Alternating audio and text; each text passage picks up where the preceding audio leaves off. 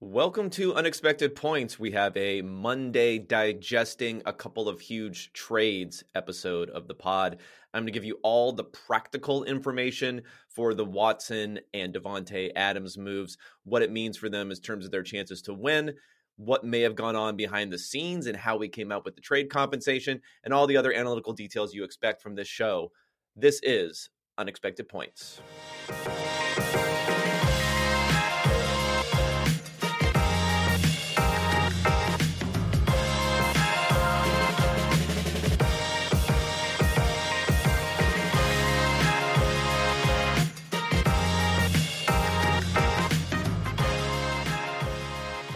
Alrighty, alrighty, alrighty. Um, well, another another week, another Friday night news drop. Whether it was purposefully timed to be so because of the I don't know what euphemism I want to use here because the sensitivity of the situation around Deshaun Watson. I'm not sure, but uh, it was definitely well timed if you wanted to lower some of the attention level on it. Not that anyone's forgotten about it come Monday, but uh, maybe a little bit less chatter that you would have had to deal with as opposed to dropping this during the middle of the week and having to sustain through that. You also got the Davante Adams trade out there. Again, I will talk about that.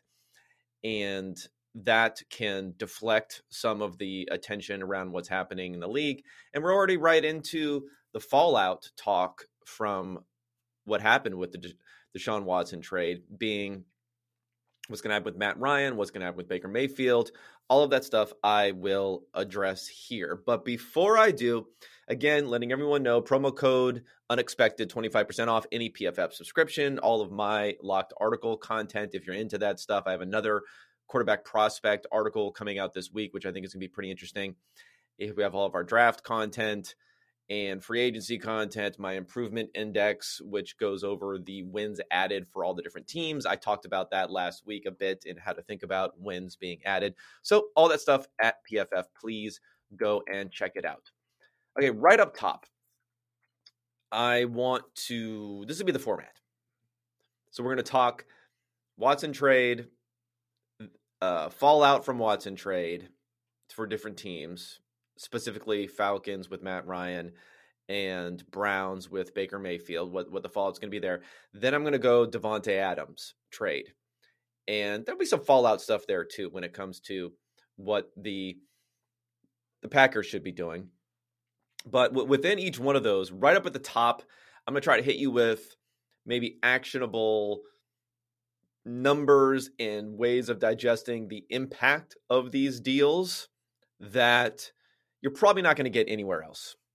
Give you that quote unquote, hit the hashtag unexpected of unexpected points here. Uh, numbers you're not going to get anywhere else. So the, there's two different things I want to go over for both of these trades. The first thing is cost. So, how do we think about cost in this trade? Uh, I'm going to put the contract stuff aside for a second because there's it's kind of like a leverage play, I think, with the Watson contract and maybe also with the Adams contract a bit that will go into the overall analysis. But again, I'll discuss that a little bit later when I go into the specifics of each trade. But just right at the top, let's just look at the draft compensation. So um, I'm going to mention drop and name dropping Timo again here. Timo Riske, a data scientist here at PFF. He developed a method for projecting war by draft pick, and then also having a discounting method for future years.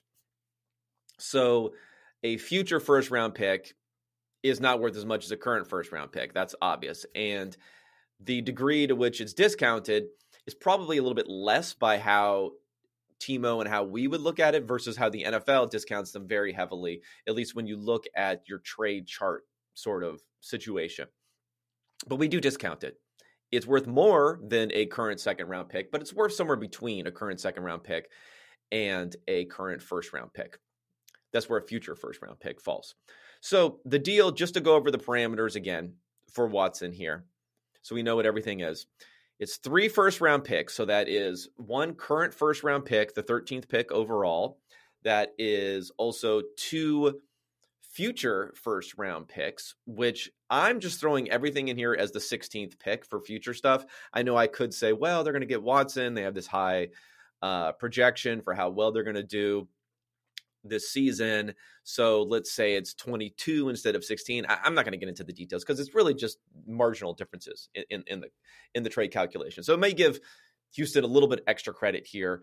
But then again, if you know if Deshaun, Deshaun Watson you know tears his ACL like he did a few years ago as a rookie, then you can get a great pick out of it potentially if they don't have uh, if you have Jacoby Brissett coming in now as the backup. So anyway, so three first round picks, so one current at 13, two future first round picks, a future third round pick, and a future fourth round pick. Not worth a whole lot those ones. And then the Houston is sending back a future fourth round pick. So we put all that into our calculation, how much those picks are exactly worth, add it all up, net out everything. For Houston, for the Texans, they gain a little bit over two wins above replacement. So 2.02 war is what they're gaining from this transaction. That's a big number. Don't get me wrong. That is a big number. But in the context of what we've seen just this season for trading, it comes in a little bit less by our numbers, by these war numbers, than what the Seattle Seahawks gained for trading away Russell Wilson. In other words, remember the Seahawks, they get the number nine overall pick, so a little bit better pick than 13. They get 40, which is a strong second round pick. They get 152. Well, that's a little bit later there in the fourth round this year. And then they get a future first and a future second. So they get more draft capital immediately, a lot more draft capital immediately. They get that second round pick, which is pretty big. Uh, well, actually, Seattle does also give up, I guess, a early fourth round pick here.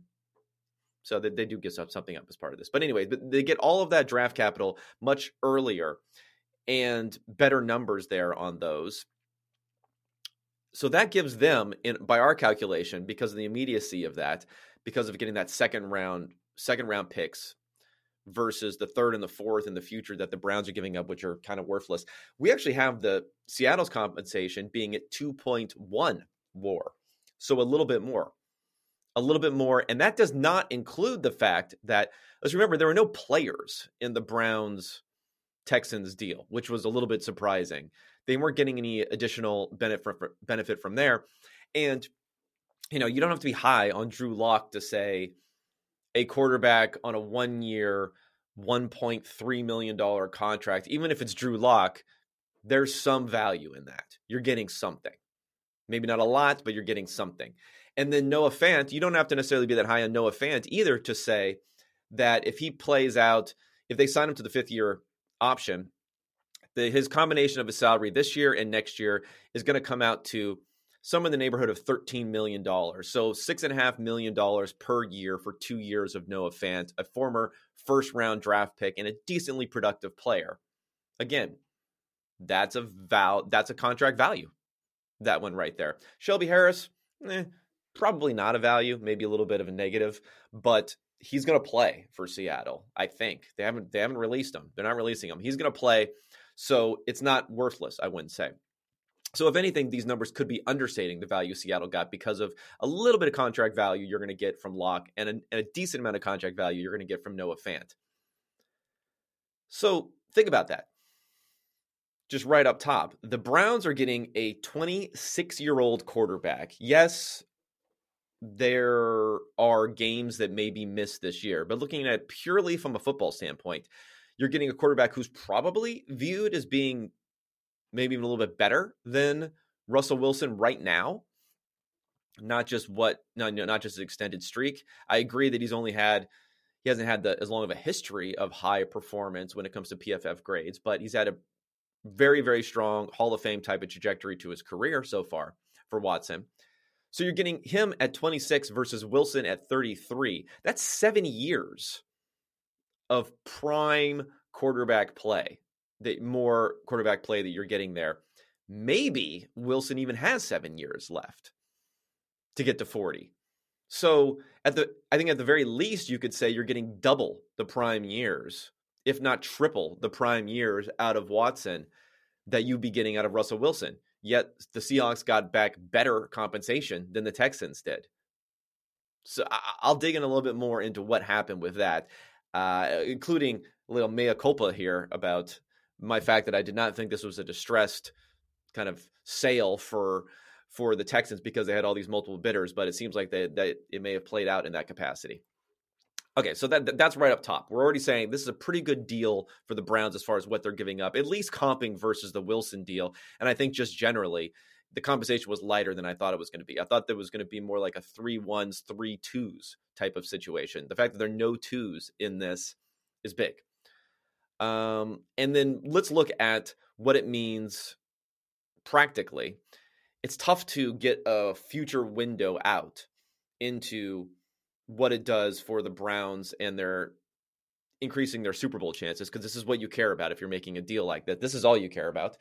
You know, you don't care about some of the ethical issues clearly um, as much, but you, you care about that Super Bowl chance and getting that top notch quarterback. So, what does it mean for the Browns? I looked up the Super Bowl odds back in February, about a month ago, a little bit more than a month ago.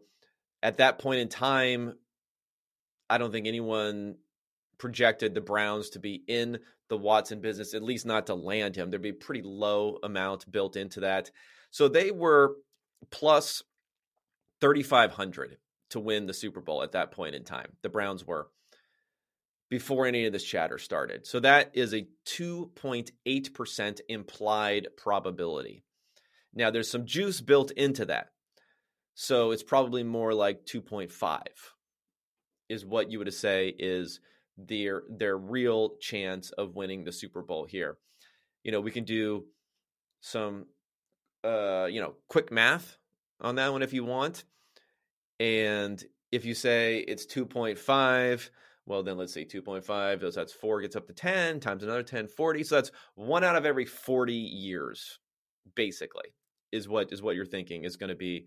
You're going to win the Super Bowl. One out of 40. Not so great. Uh, 10th in the AFC at that point, as far as their Super Bowl, Super Bowl odds are concerned. Let's remember there's 16 teams in each conference. So below nine other teams, less than halfway there. Now, if you go on to our friends at DraftKings, sponsor of the pod, you go over there, you look up their Super Bowl odds. The Browns are plus 1600 versus plus 3500 which is an implied 5.9% if again if you lower that down a bit let's say it's 5.5% so you're you're more than doubling your your odds here. You're increasing it by you know 3% where your odds were only 2.5% before this happened. That's a huge move. And not only that they're fourth in the AFC now at plus 1600 so they're behind only the Bills in Super Bowl chances in the AFC. They're behind only the Bills, the Chiefs, and they're right behind the Broncos.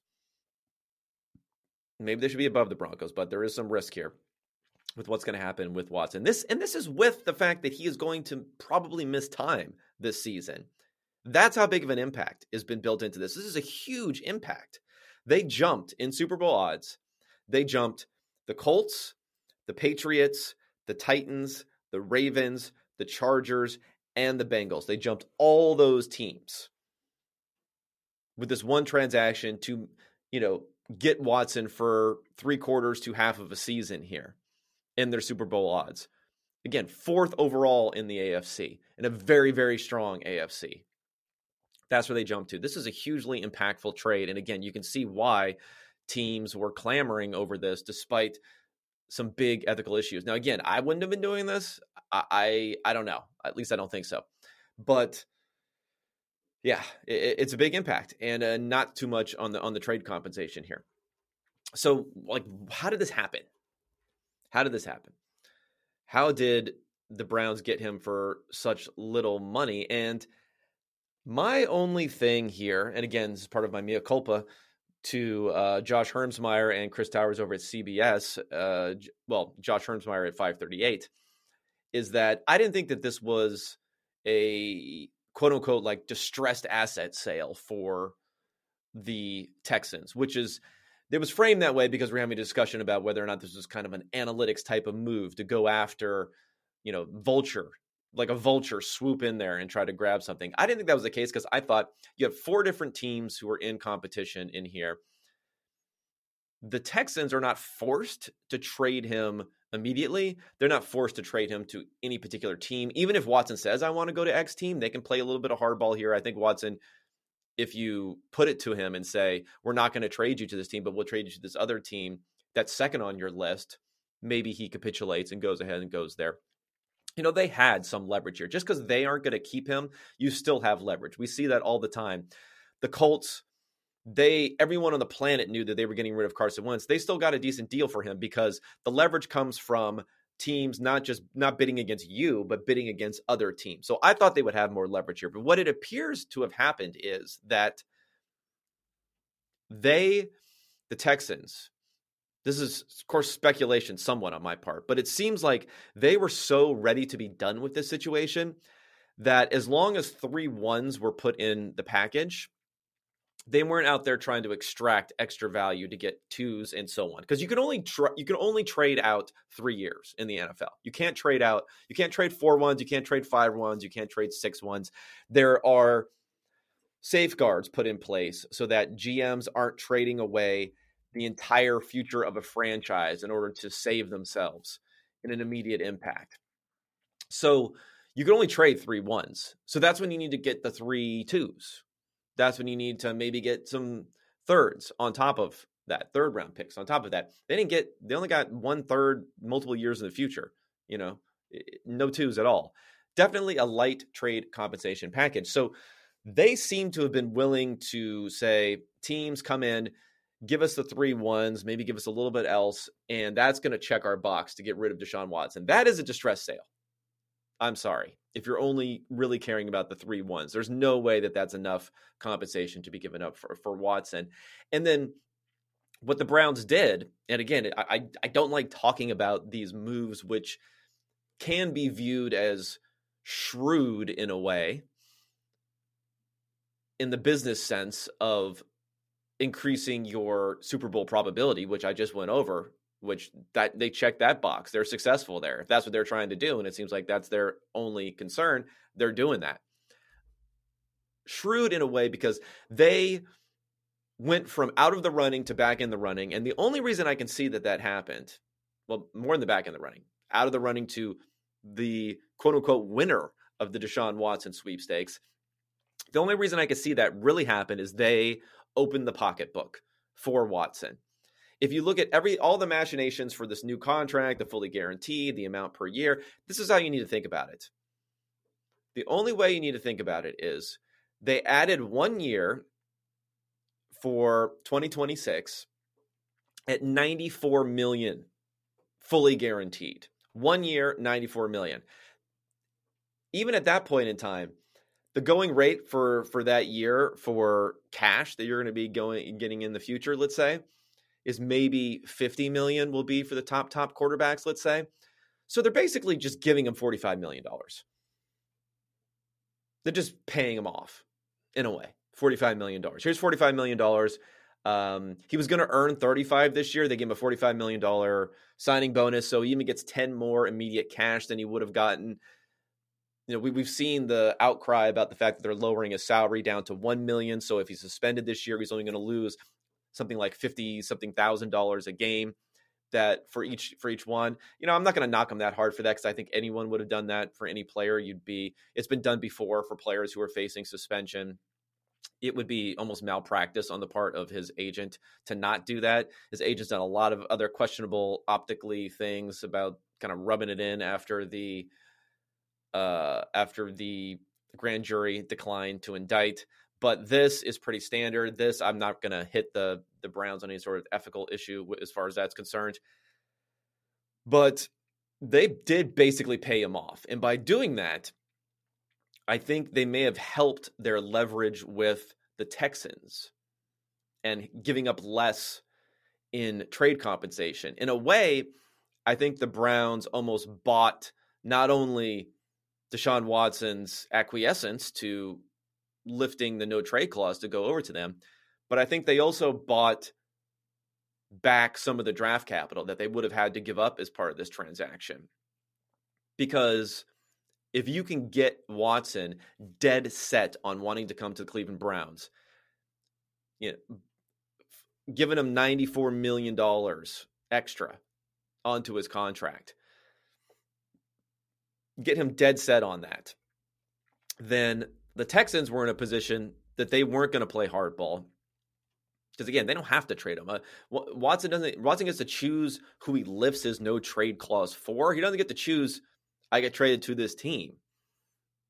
He could refuse to do the other ones, but then again, the Texans could play hardball. The Texans could say, "Oh, you want to go to to the Browns because they're going to pay you off uh, ninety four million dollars for that extra year. Fine, uh, get them to throw in three second round picks, and we'll do it. If they won't, then we're going to take the best offer from some other team. Now, I don't know. Maybe there wasn't a better offer on the on on the docket, which means teams were having some sort of discount for the optics and the off-field reputational concerns of Watson. But if there was, the Texans could have played more hardball here.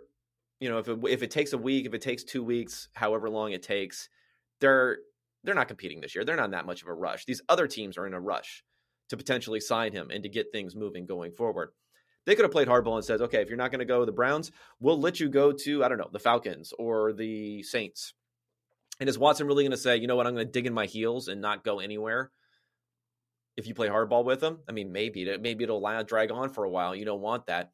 But the Texans could have gotten more for this. And it seems like the Browns were able to manipulate that, giving Watson so much money, buying his uh buying his preference and then using that as leverage to give up less trade capital. That's the only way that I can explain the fact that they gave up as little as they did in this transaction when there are other teams highly motivated, highly interested, because they are also highly motivated. I mean, they gave the guy $94 million guaranteed. So you think they would have been highly motivated enough to also throw in some draft capital, but it seems like uh, they were again, I don't like to compliment it too much here because I don't like the overall situation, but it was a shrewd move to save some draft capital that way uh, by getting Watson so locked in on the contract.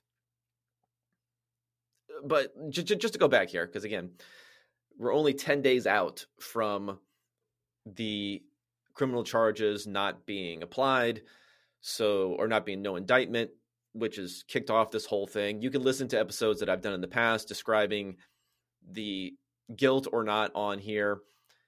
And I, you know, with this this statistical sort of analysis where I was saying, hey, you know, you, these are what's the probability of, of this woman lying and this and this and this and this we're up to 25 women we're always 22 is thrown out there a lot but we're really 25 women because there are two women that were part of the criminal complaint that were not part of the 22 women who were in the civil complaints plus the uh, a woman who gave an interview with a pseudonym to Jenny Vrentas at Sports Illustrated at the time. Now Jenny is doing great work for the New York Times.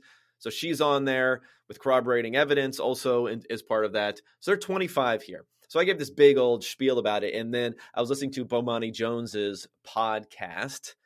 Uh, you should check it out, of course, The Right Time with Bomani Jones, where he was talking to Dominique Foxworth.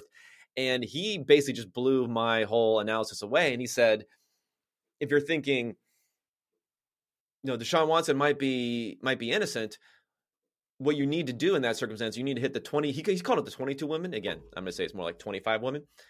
The 22 woman parlay. I think that's a good that's a good way of framing it for people who are thinking about this. Even if you think each of these are 50-50, and again, they're much more than 50% being likelihood of being true because of just how these things work out. You need in order to hit all of those, think about the odds of the 22 a 22 team parlay, right? So 22 all coming through is pretty low, especially when there are multiple, not just one, not just two, at least three women who are not seeking any sort of monetary compensation for this. Anyway, but if you think about this, the, the, the chain of events for what happened for Watson. Watson is such a huge beneficiary in this in this whole thing. That's what's really troubling about it. The way that the Browns used giving money to him to get leverage against the Texans was like they were giving X to to Watson. They were giving more to Watson than they would have otherwise in order to lower the trade compensation. I mean, Watson is credibly accused by all of these women. He earns his full salary for 2021, 10 million something dollars. He's traded to a team of his choice, a more competitive team than he's currently on. He gets one year, 94 million guaranteed, including restructuring the contract so that it's only a $1 million salary this year, which will lower his fine amount. Basically, everything that he could have wanted and more, almost because of the fact that he credibly has been credibly accused of, the, of all of these different uh, harassment and assault allegations. Absolutely nuts what, what ended up happening here. Um, again, this might Deshaun Watson is on track for being the highest earning player in the history of the NFL at this point. Because look at him versus Patrick Mahomes. Both were drafted the same year, 2017. Mahomes was the 10th pick, Watson was the 12th pick. They renegotiated contracts in the same offseason after their third season in the league. I thought Watson's contract was better despite the because it was only 4 years. And yeah, it was more like you know, in the 40 range versus in the 45 million dollar per year range that Mahomes's was. But Mahomes is 10 years. And just think about their cash earnings. After this deal that Watson has redone here, through 2022, so through the end of the season, Mahomes will have earned $77 million. Watson will have earned over $97 million. So he'll have 20 million more that he'll have earned throughout his career than Mahomes after the season. And through 2026, which is the end of the Watson contract, Mahomes still has more years after that that he cannot renegotiate, start a new contract, get a new upfront bonus, although I'm sure he'll restructure and get some of those bonuses along the way. But still, he's not free free for that leverage of free agency anytime in the near future. So through 2026, through the end of their contracts, Watson will, oh no, start with Mahomes. Mahomes will have earned $239 million Watson will be over 281 million. Again, 42 million more that he'll have earned through 2026, which he would technically be an unrestricted free agent, Watson, in 2027. You know, he'll be extended before that, probably. But he is just on a trajectory to out earn even Patrick Mahomes. Again, it'll be 40 million by 2026. By the time we get to 2030, if they last that long, which, you know, if Watson can keep himself out of trouble, he probably will. He's probably going to be 50, 60, 70, 80 million, 100 million more than what Patrick Mahomes is going to earn. Who, in my opinion, is clearly a better quarterback, more accomplished quarterback. You know, Super Bowl, multiple Super Bowl appearances, Super Bowl wins, all that stuff. So it just really amazing here that someone who's done who has some of the worst allegations we've heard of off the field behavior, uh, just in the volume of the accusations, has now set himself up because of the way all this is played out, and the Browns very much complicit in this, has now set himself up to be the richest player probably in the history of the NFL. Absolutely nuts. Absolutely nuts. Um, okay, before we get into the fallout of the Watson deal, and I'll get into all, all the details there. Uh, let's talk about DraftKings. I mentioned those Super Bowl odds there. If you want to get in on that, or if you want to also get in on hoops action, hoops fans, there's a latest offer from DraftKings Sportsbook, an official sports betting partner of the NBA. is too good to pass up. I'm talking between the legs, 360 windmill good. New customers can bet just $1 on any team and get $150 in free bets if they win. It's that simple. If the sportsbook is not available in your state, you can take your shot at a big payday. Everyone can play for huge cash prizes with DraftKings Daily Fantasy Basketball Contest. DraftKings is giving all new customers a free shot at millions of dollars in total prizes with their first deposit. Download the DraftKings Sportsbook app now. Use promo code PFF. Bet just $1 on any NBA team and get $150 in free bets if they win. That's promo code PFF at DraftKings Sportsbook, an official sports betting partner of the NBA. 21 or older.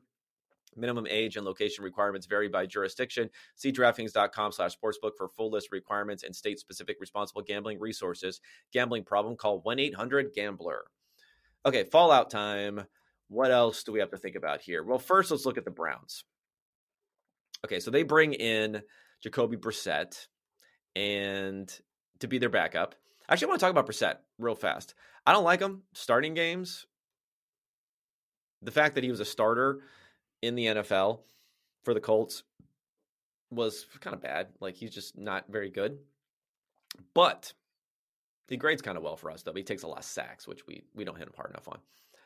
Um, but one of the reasons I like Brissett as a backup is he fills not only your contingency plan in the event that your quarterback is injured to give you a credible option at quarterback, but more importantly, in my opinion, he is a great short yardage conversion guy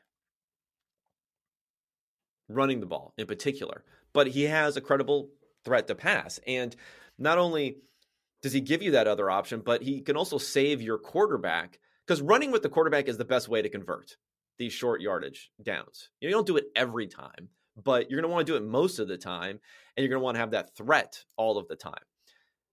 Deshaun Watson will give you that threat. Other quarterbacks will give you that threat, but do you really want these guys to get injured? Let's remember Patrick Mahomes, he, he dislocated his kneecap trying to sneak it on a play. He got knocked out of the Browns game in the playoffs doing a quarterback option type of play on a short yardage play. So Jacoby Brissett, bringing Jacoby Brissett, big dude, you know, 230 something pounds. Um, I looked over his career. So he's been in the league since 2016. Every time that he has run the ball in a design run, not in a drop back, which then turns into a scramble. But every time that he has run the ball, whether it's a read option or just a straight quarterback conversion, on third or fourth and one to go, he has converted 20 out of 21 times. That's over 95% conversion rate. That is very valuable. And I know teams don't like to turn over to their non name brand starting quarterback in the highest leverage plays out there because these are extremely high leverage if we're talking about a fourth and one, let's say fourth and one and a half. At the same time, it's the right move with someone like Brissett to bring him in to, to run the ball in these circumstances. And, you know, sometimes it's not going to work. One out of the 21 times he did it, it did not work. But you got to eat that and say, we'll take that downside in order to get a tremendous conversion percentage because that you know it might not be sustainable this 95% convert conversion percentage but that's well above what you would hope for on even fourth and inches type of sneak situation how good that is for 4%. so again the browns front office i can't, can't quit you guys because you're you make good moves like that that i have to give credit for um and I've always wanted to see more teams bring in a Brissett like guy to do to fill that exact role, to partition that exact role, and be willing to bring in and turn the ball over to someone who has a higher conversion rate in these specific instances, even if you don't like bringing your franchise quarterback off of the field. So I thought that was interesting. Okay, the second part for the Browns, of course, what does it mean for Baker Mayfield? What's going to happen with him? I saw Field Yates of ESPN speculating that they would have to eat some of his contract to sell him. I don't think that's true. I think there are suitors out there. We've heard the Seahawks, he wants to go to the Colts. I mentioned last week, and you can listen to the second pod last week about the connections to potentially with the Lions and John Dorsey being there, who drafted him number one overall. The fact that the Lions front office and coaching staff in their second year may not want to go forward with Goff and may want to turn the page there if they don't want to draft Malik Willis at number two. So I think that's a possibility. And I don't think the Browns are going to view the Baker Mayfield situation as if they have to do him any favors. I know it was a bad look to put out the statement about wanting to have an adult at quarterback. The suspicion being it hasn't been confirmed, but I know that, you know, Chris Mortensen, who made that statement, has good connections to ownership mostly in a lot of different places. So the thought may be that that came from Haslam. It would not surprise me because I don't think Berry or Stefanski would say that. They've done they've done a good job through a lot of Baker Mayfield. But let's be face it, he's bitching a lot over the season about play calling and other things. They did a pretty good job about staying calm, not getting into it too much, um, defending him. I would say in a way through the Odell Beckham fiasco.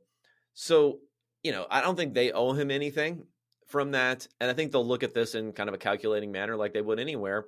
And they're not just going to send Baker Mayfield where he wants to go to if they get less trade compensation for it. And we know that Chris Ballard is notoriously stingy when it comes to a lot of these things. So I don't know if he's going to go to the Colts. I think the Lions are really interesting. I think they can get at least one day two pick for him. So I think they're going to get something for him. And again, think about that mitigate, eh, you know, that offsetting some of the cost of the Deshaun Watson trade. It just shows an overall like how great this deal is for them, even though they're paying Watson a ton of money. Uh, what it means for Matt Ryan. By the time you guys are hearing this, Matt Ryan's uh, situation will probably be resolved because today his roster bonus was pushed back to today. I think it's going to be a restructure there. He's going to stay. I, I, went over again last week about why I don't think he's as he's as attractive of a trade option as some people do. I think practically logically he's good for a year, but I don't know how many front offices are willing to risk their jobs on bringing in Matt Ryan at 37 years old, who is maybe not declining, but his the his results have declined over the last few years. And if he just doesn't pan out, even someone like Chris Ballard, if let's say Ballard brought him in, if he doesn't pan out after the Wentz last year, after Rivers the year before, who Rivers played well, but you know Rivers the year before, having uh Brissett the year before that, and so on and so forth, all that stuff. Um, even Ballard might lose the goodwill of Irsay and end up getting fired if Matt Ryan doesn't doesn't work out. So I think for that reason, he's going to sit tight. He's going to be back in Atlanta. I don't think it benefits anyone for him to leave. I mean, maybe it benefits Ryan if he really, really wants to win a championship and thinks he has a better chance somewhere else. But he's been in Atlanta for so long; he's kind of an institution there. That's why I thought it was much more insulting to him than it was to Baker Mayfield to be part of these Deshaun Watson trade talks for everything that he did coming in after uh, the Michael Vick conviction and the black eye that was put on that franchise, you could say, after that.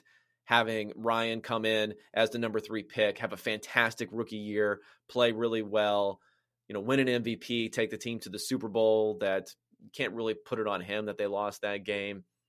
All that stuff. He's the one who probably deserves a little bit more. And I think for that reason, they'll restructure him, play him out. Maybe they'll draft someone to come in there. But um, I don't see Matt Ryan going anywhere. But again, by the time this comes out, I could be completely wrong about that. All right, let's transition to Davante Adams. But before that, I'm going to get through the last Manscaped ad read here. Round of applause for Manscaped today. I am excited to announce Manscaped launched their ultra premium collection. Believe it or not, it's for your not so private parts. I'm talking about a leveled up hygiene routine with your favorite manly scent. This is an all in one skin and hair care kit for the everyday man that covers you from head to toe, literally. Manscaped is trusted below the waist. Now trust them with the rest. Join 4 million men worldwide who trust Manscaped by going to manscaped.com for 20% off and free shipping with code PFF. 20% off free shipping code PFF. The power of attraction is now in a bottle thanks to Manscaped. Okay. Davante Adams. I'm going to do the same thing here that I did with the Watson trade as far as going over the real numbers for the cost, for the enhanced benefit to the team in terms of Super Bowl odds, all that stuff. And it's really going to contrast with the Watson deal.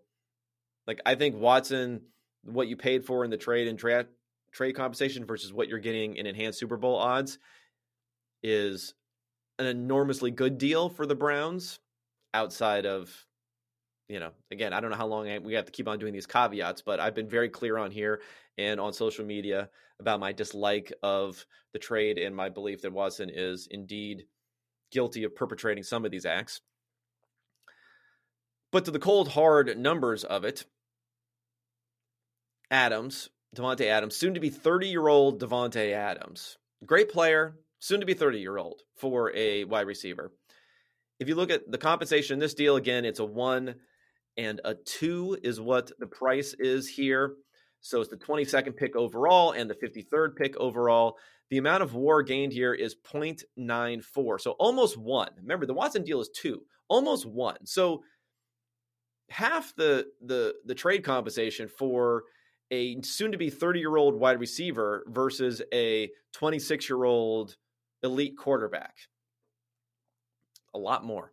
Um, and if you think about how much it enhanced their Super Bowl chances for the Raiders, well, going back to that February number, They were plus 5,000. So that's an implied odds of 2% to win the Super Bowl. They were 12th in the AFC. Again, 12th out of 16 teams.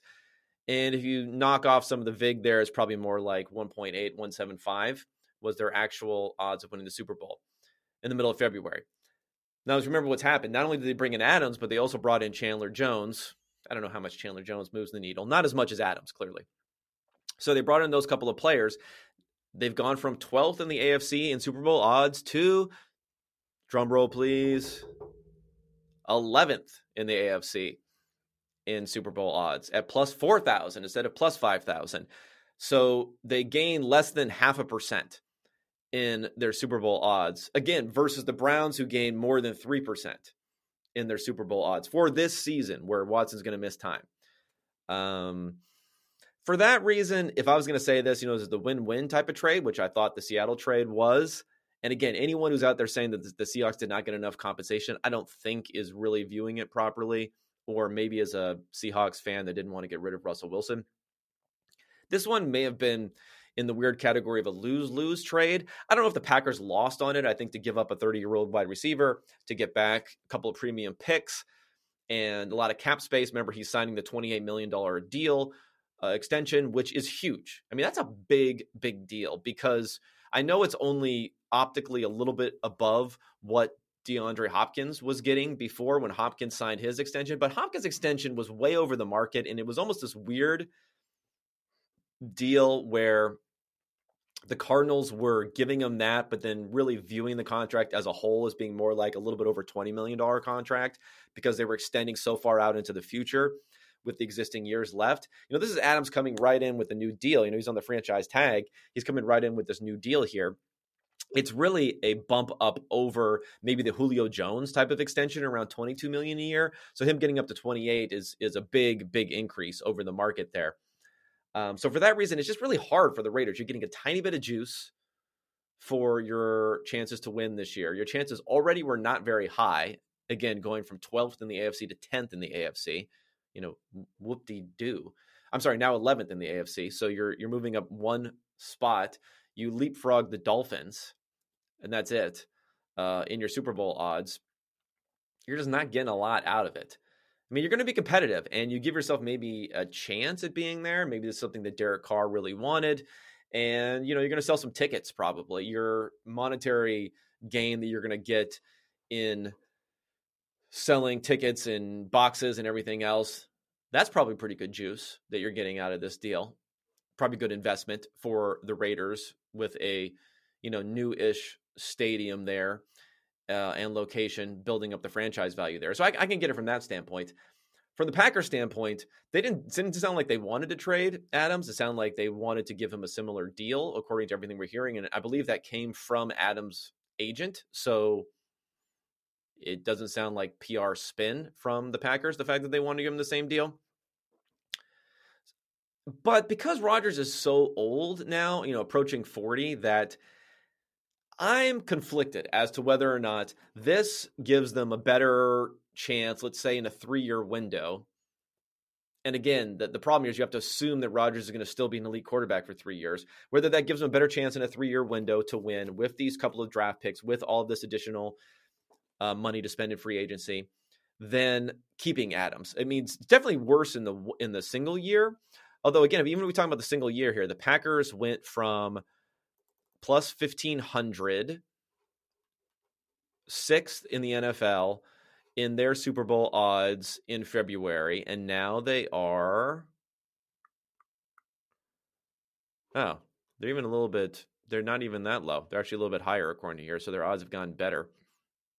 Well, I'm looking at two different two different places, so maybe that's more about it than anything else. But anyway, it didn't really hurt them for this year, but there is going to be a marginal difference and I don't know if people are overplaying some of the sample here, which I think is interesting, is that you know, Rodgers hasn't been any worse without Davante Adams. Uh, uh, numbers put together by friend of the pod, Rich Hribar at Lord Reeves over at Sharp Fantasy Football Analysis. Aaron Rodgers with and without Davante Adams on the field since 2016.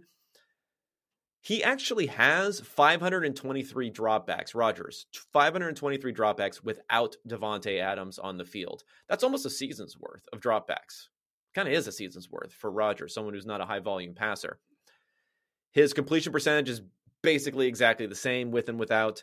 His yards per attempt are slightly higher without 7.7 versus 7.4. His yards per completion are higher 11.9 versus 11.3. I think some people were pointing to the Arizona Cardinals game this year where they were missing a bunch of receivers and pointing to Rodgers dinking and dunking the whole time and how he can't stretch the field without Adams. I don't think that's necessarily the case. Adams is not exactly a field stretching type of receiver anyway. His EPA per dropback slightly higher, again, without Adams, 0.19 versus 0.17. And his touchdown percentage slightly lower, uh, 6.1 versus 6.3 so that's the only thing you can point to that's a little bit lower of these numbers that were collected without Adams. Again, 523 dropbacks, significant, almost a whole season, not so significant that you can say definitively that Rodgers isn't going to miss Adams at all. Of course, he's going to miss him some. You know, these these the missed dropbacks are not randomly assigned throughout the years. They're clustered in certain areas where there could be better or worse years for Rodgers.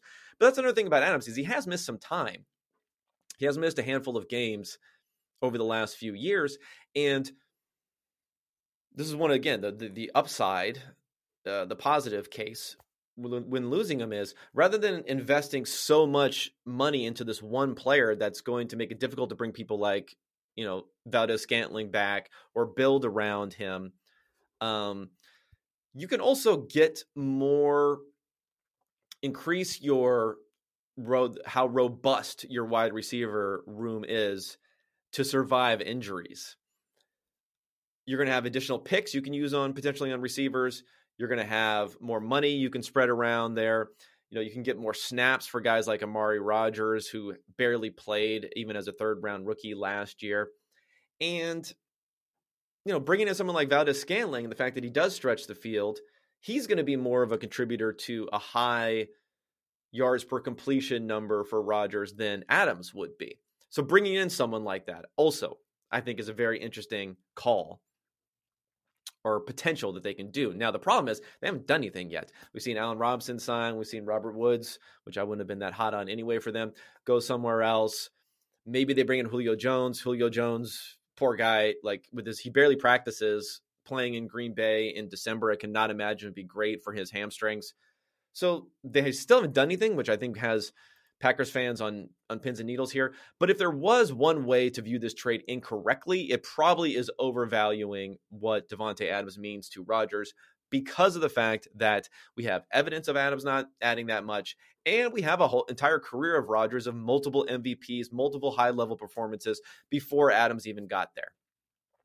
Rodgers has not been better in Adams' prime years. Remember, Adams came in 2014. He stunk as a rookie in a year where um, Jordy Nelson and Randall Cobb had incredible efficiency with Rodgers that year. He got a little bit better in 2015, still wasn't great. It was really since 2016 that he's picked up and been their been their main guy. And again, this has not been a great stretch for Rodgers' career in in total. I know he's has a couple of MVPs recently, but 2015 through 2019 was the worst stretch of his career before these last couple of years. And a lot of that is with Adams in his prime. That's Adams years two through six. So again, we don't want to get too caught up in our numbers bot nerddom here to say numbers say Adams does not matter. You know, we don't want to get too much into that. But we don't ignore it either.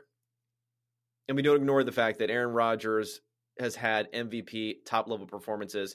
And it's probably not just that Rodgers was lucky to play with great receivers all the time. He's always lucky to play with, you know, Jennings and Nelson and Cobb and whoever else. It's probably more likely that those guys are good receivers that Rodgers enhanced substantially with how he played. And it's probably more likely than not that if you look at who's going to fall off next season, both of them are probably going to be worse because you have the best receiver in the game and the MVP. It's hard to top that going into the season.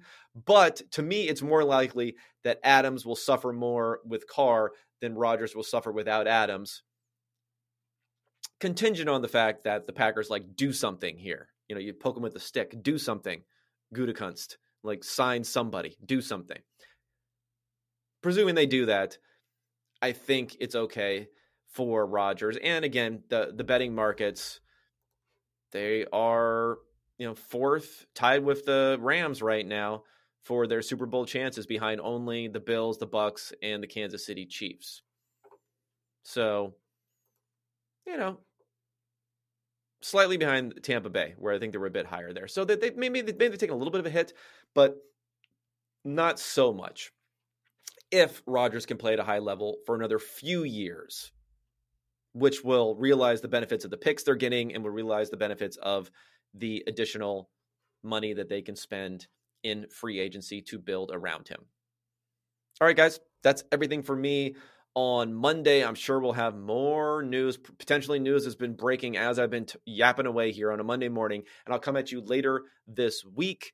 We're also going to be doing a little trial run, I think, in the near future of bringing in some more guests, maybe even a potential co-host in, in the near future. I'll let you guys decide whether you want to want to hear me yammering it up all by myself, which you know maybe this says something about my narcissistic personality, but you know I'm able to do pretty well just sit here and talk for an hour straight without many interruptions. So that might be a character flaw on my part more than a um, a trait to be lauded by myself, which probably doesn't really display much humility there either.